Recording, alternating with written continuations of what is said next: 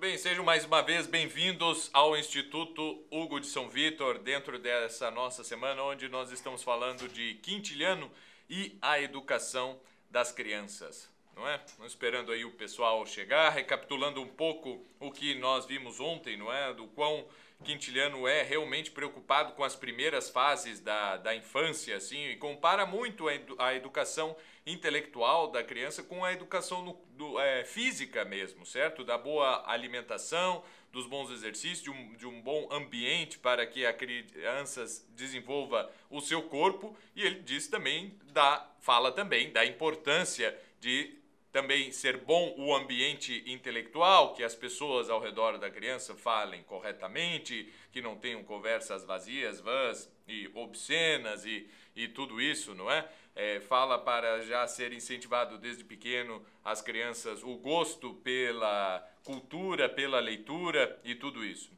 Mas uh, houve uma pergunta, uma pessoa mandou uma pergunta com relação ah, isso não é que o Quintiliano ele quer formar um orador, ele quer formar uma pessoa eloquente, certo? Uh, e o que isso tem, se isso tem realmente a ver com o que nós queremos para as, para as crianças, certo? Afinal, nós não queremos necessariamente formar um orador, não é? Eu dei uma explicação ali ontem é, bastante sucinta, obviamente, que é sempre o que cabe dentro de uma live dessa aqui, é só uma explicação uh, sucinta, mas né, nós podemos falar um pouco mais sobre isso antes de entrarmos na questão que é tratada na, no segundo capítulo do primeiro livro das instituições de Quintiliano, que é se as crianças devem ir para a escola certo? Ou ficarem em casa e serem educados por um professor particular, não é? Questão aí entre mandar para a escola e homeschooling, uma questão bem atual e que Quintiliano já uh, deu os seus prós e contras e tal, analisou a questão aí há quase dois mil anos atrás. Mas antes, não é, falemos um pouco sobre essa questão. Por que o Quintiliano quer formar um orador e por que mesmo assim nós que, em princípio, não queremos formar um orador, também precisamos, uh, também podemos crescer muito com essas ideias de, de Quintiliano. Pois, pois bem, né, justamente, ele quer formar uma pessoa eloquente. E a questão é que a linguagem é o principal veículo para aquisição de qualquer conhecimento, para execução de qualquer profissão, é o principal veículo e aí, principalmente, para a aquisição das virtudes, certo? Alguém que não tem um pleno domínio da linguagem, muito dificilmente vai conseguir adquirir conscientemente e de forma uh, através do seu da sua atividade mais uh, elevada e mais interior, mais intelectual, as virtudes, certo? E eu não digo assim, a pessoa precisa ser um, um grande gramático e conhecer todas as regras da língua portuguesa para compreender a doutrina dos dez mandamentos e dos pecados capitais e nada disso, formar bons hábitos, né? E tudo isso, é, não, não que isso seja necessário, mas veja bem, os dez mandamentos eles estão escritos, o catecismo ele está escrito, certo? A doutrina da, de toda a moralidade, toda a doutrina espiritual, não é? Toda a doutrina ascética e mística que compreende, digamos assim, esse ensinamento das virtudes ela está escrita e normalmente não está escrita numa linguagem, a não ser assim, desde o tempo do, de Santo Afonso, não é? Que se baseou nas, em escritos já da Renascença, mas antes de tudo ninguém tratava de virtudes, claro que tratava, mas normalmente são escritos, é, escritos com linguagens metafóricas, são escritos com um discurso muito mais retórico do que um discurso lógico, não é? Para mover os afetos, para mover para a virtude, para mover para o bem, é importante, é muito mais eficaz que se utilize um discurso retórico. E aí nós vemos a ligação que a retórica tem com as virtudes, com a aquisição das virtudes, com, as forma, com a formação nas virtudes. Não é à toa que Alcuíno, certo? Um grande pedagogo, uh, tutor, não é, ou preceptor ali da escola que Carlos Magno fundou junto ao seu palácio, ele justamente tem um tratado que se chama da retórica e das virtudes, onde ele trata desses dois temas de forma conjunta. E já Quintiliano fazia isso, porque nesse capítulo 2, do qual nós vamos falar hoje, ou já estamos falando, e assim adentramos no capítulo 2, eh, Quintiliano já diz: olha, não é possível que alguém seja eloquente sem ser ao mesmo tempo bom, sem ser virtuoso, sem ser um vir, um vir. Não adianta ser de peritos. E ele ainda diz: há muita gente que diz ser possível. Eu digo que não. A pessoa bem educada, ela é sim um de peritos. Isso significa que ela tem total capacidade linguística, tanto ativa quanto passiva, uma pessoa que sabe ler, bem e que sabe falar e escrever bem, mas antes disso é preciso que ela seja uma pessoa virtuosa, que seja um vir bônus e não somente um de peritos. Ele afirma inclusive que isso não é possível. Depois mais tarde ele vai é, explicar melhor essa questão, mas ele só cita isso de passagem no segundo capítulo do primeiro livro certo? Então, assim, ser eloquente é sim ser bom. E todo isso aí eu não tenho mais dúvidas. Por mais que alguém não queira educar seu filho para ser um exímio orador, todo mundo quer educar o seu filho para ser bom. E como fazer isso? Eis que a criança chega à idade de sete anos. Uh, e Quintiliano já diz, é mais ou menos nessa idade que nós vamos decidir se vamos mandar a criança para a escola ou deixá-la em casa para ser educada por um professor particular. E ele enumera diversas coisas ali que dizem os pais sobre isso. Né? Não vou mandar para a escola porque não quero que ele adquira vícios que são tão facilmente adquiridos no meio da multidão, certo? Eu não quero mandar para a escola porque eu tenho receio de que os.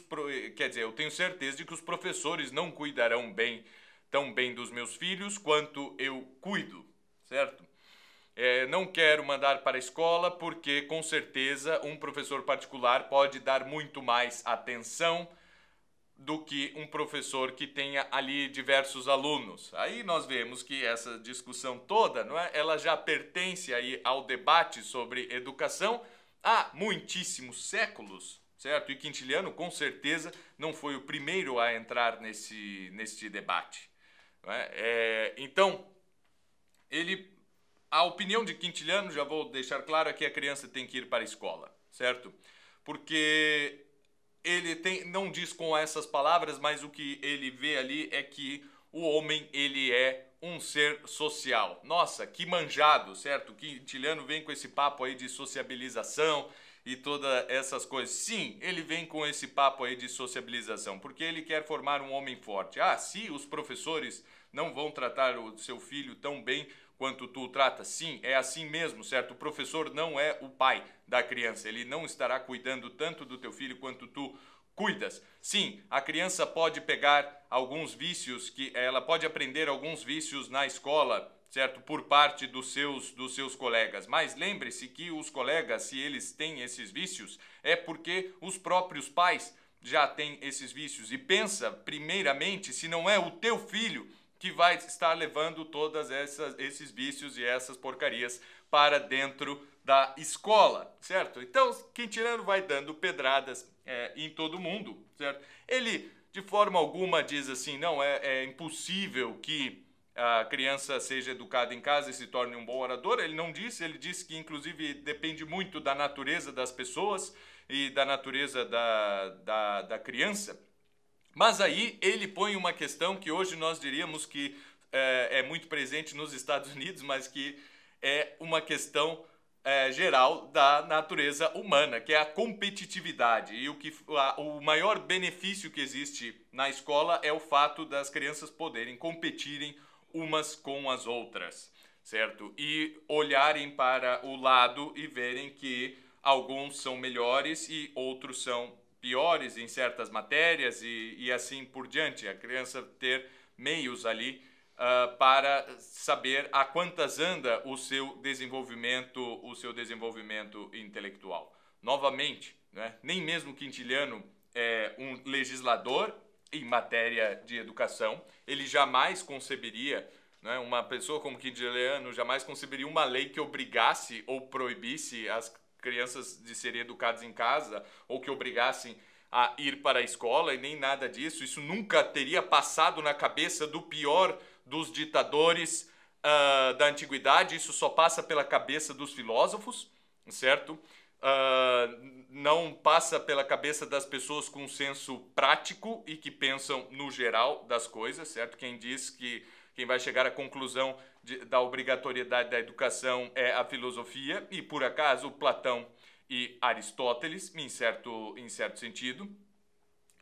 E, mas Quintiliano não, certo? E nenhum romano, eu acho que nós pensamos no romano como, como aquele povo do direito, aquele povo né, com leis escritas, tudo muito bem ali esquematizado e tudo isso, certo? Mas eh, na, em Roma raramente né, vai existir um debate que, eu, que, que entre tão profundamente na vida privada, certo? O romano ele conhece muito bem o direito privado e o direito público e conhecia e, enfim, pelo menos debatia os limites do Estado e o poder e os direitos, certo, da família, do pai de família e, e tudo isso, não é? Também, obviamente, não estamos dizendo que esse modelo é, de governo dos romanos seja o melhor. Ah, inclusive, nós nunca entramos nisso aqui no Instituto Hugo de São Vitor de falar sobre os melhores modelos de governo e nem nada disso não é da nossa esfera. O que nós tratamos aqui é de educação e normalmente de educação básica e média, certo? Então, vai lá, Quintiliano, ele consegue, não é? Nesse segundo capítulo, falar sobre, é, é, tratar, trazer essa questão à tona e qual é a vantagem que nós temos é, em ler um texto tão antigo, mas que ao mesmo tempo fala de uma questão tão atual, certo? É, é, é possível, não, é extremamente necessário que nós saibamos ler, que nós encaremos aquilo de acordo sim com a sua época e saibamos que há uma contingência ali uh, pelo tempo em que foi em que foi escrito, certo? por, todo, por diversas circunstâncias que são da época, mas nós nunca podemos esquecer que em todo e qualquer texto há certas coisas que são sim perenes, que são atemporais, que são que independem de qualquer uh, de qualquer questão uh, momentânea ali. Então nós vamos uh, lendo aquilo, não é, e vendo assim dessa dessa uh, desse ponto forte que Quintiliano traz sobre essa tal socialização, não é? E nós não conseguimos muitas vezes deixar de concordar, certo?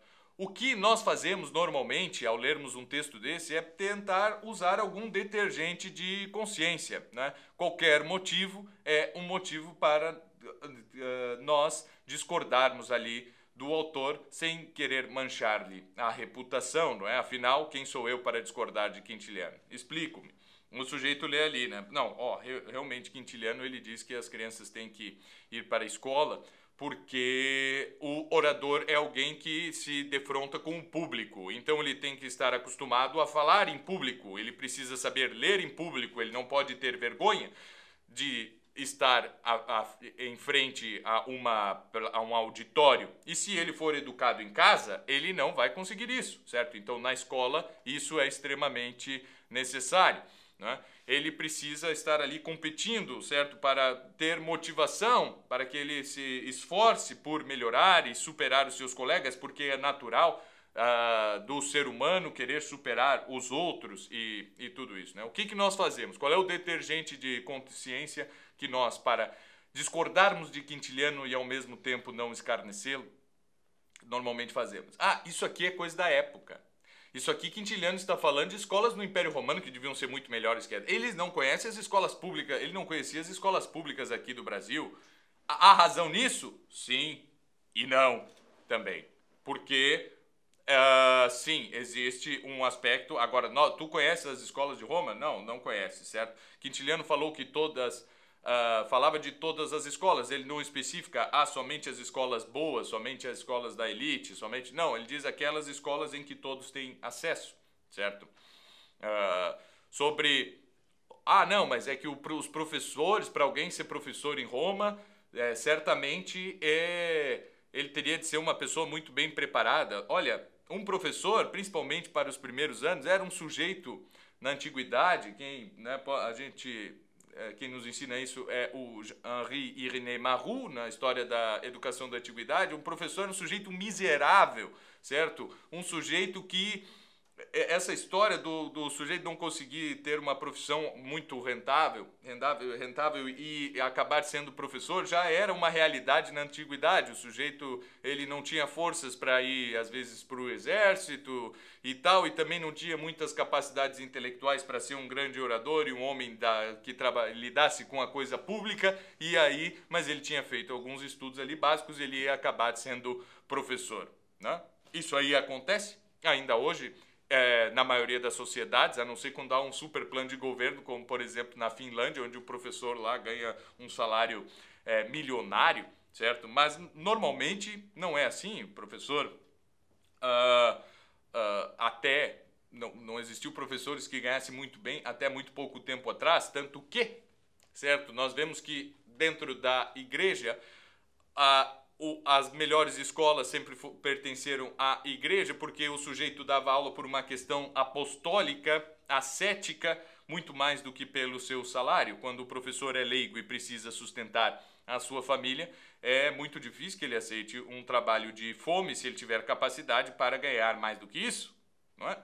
É assim que, que a coisa acontece. Mas enfim, Quintiliano não está falando ali de escolas maravilhosas, certo? Nós, nós não temos nenhum relato de que as escolas em Roma fossem coisas maravilhosas. Ao contrário, a maioria das pessoas mandavam os seus filhos estudar na, na Grécia ou compravam um escravo bastante culto, certo? Da Grécia ou de algum lugar, para que ensinasse os seus filhos, certo? Porque em Roma a situação cultural é, o que existia de poder militar e financeiro em, em, ah, com relação à cultura sempre foi muito precário a coisa, não é? A, a, porém, os romanos têm algo a nos ensinar de excelente, que por incrível que pareça é a humildade, certo? Porque os romanos, os romanos todos souberam ver na Grécia, e isso está presente em qualquer autor romano, em Quintiliano é diferente, não é? Ele diz assim, olha, é bom que as crianças comecem a escrever em uma língua estrangeira. Prática que foi adotada aqui no Ocidente até muito pouco tempo atrás, até uns séculos, três séculos atrás, certo? Todo mundo aprendia a escrever em latim.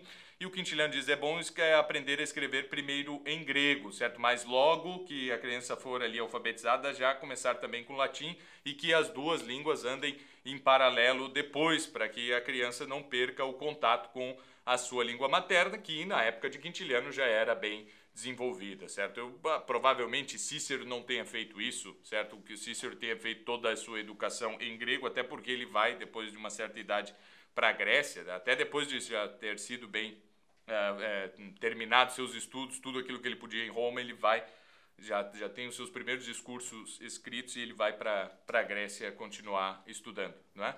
Mas, enfim, é, é, é Quintiliano né, nos faz, não é? nos provoca todas essas reflexões. O que nós não podemos fazer na leitura de um livro como esse é sermos precipitados e vem aqui, ah, eu concordo, eu discordo, certo? A gente justamente lê esses textos antigos por estarem bastante distantes e nós, ter, e nós podemos, podermos, assim, de uma forma um pouco mais fria, sem os ânimos exaltados, sem pensar assim, não, quem escreveu isso é um sujeito do partido tal que eu não gosto, é um fulano que não sei o que, que a certa vez apoiou não sei quem que eu também não gosto, eu não vou na palestra do Beltrano porque ele é amigo de Cicrano que eu não vou com a cara, e assim por diante, né? Nós vemos ali o Quintiliano, nós não temos ali opinião, juízo de valor nenhum a fazer dele. E aí nós podemos pegar a ideia e trabalhá-la de uma forma mais fria. O que, se eu concordo, com quintiliano ou não, o que deve ser feito por as crianças na escola ou deixá-las em casa e educá-las em casa? Não sei, sinceramente, não sei, certo? Depende muito da situação. E o que eu posso realmente aprender com quintiliano é dar esta resposta, não é? Depende muito da situação, certo?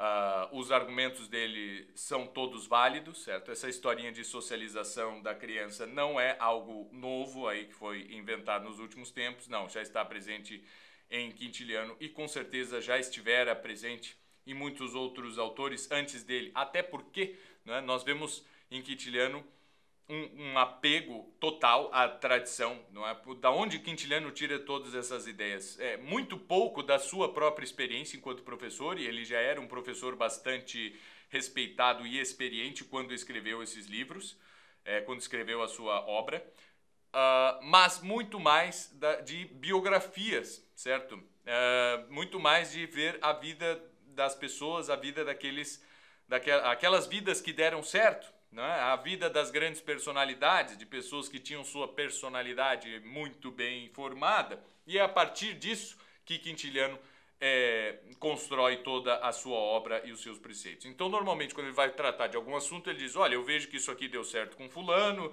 e não deu certo com Beltrano. É mais ou menos o que todos nós temos que fazer na hora de tomar atitudes, não é? Olhar para o lado, ver o que deu certo com os outros e pensar o que pode dar certo uh, com nossos filhos, com nossos alunos, aquilo obviamente que deu certo conosco, as pessoas que estão ao nosso redor, mas também aquilo que deu certo durante a história inteira. Isso é ser verdadeiramente clássico e tradicional e tal em educação e em qualquer outro ramo da vida.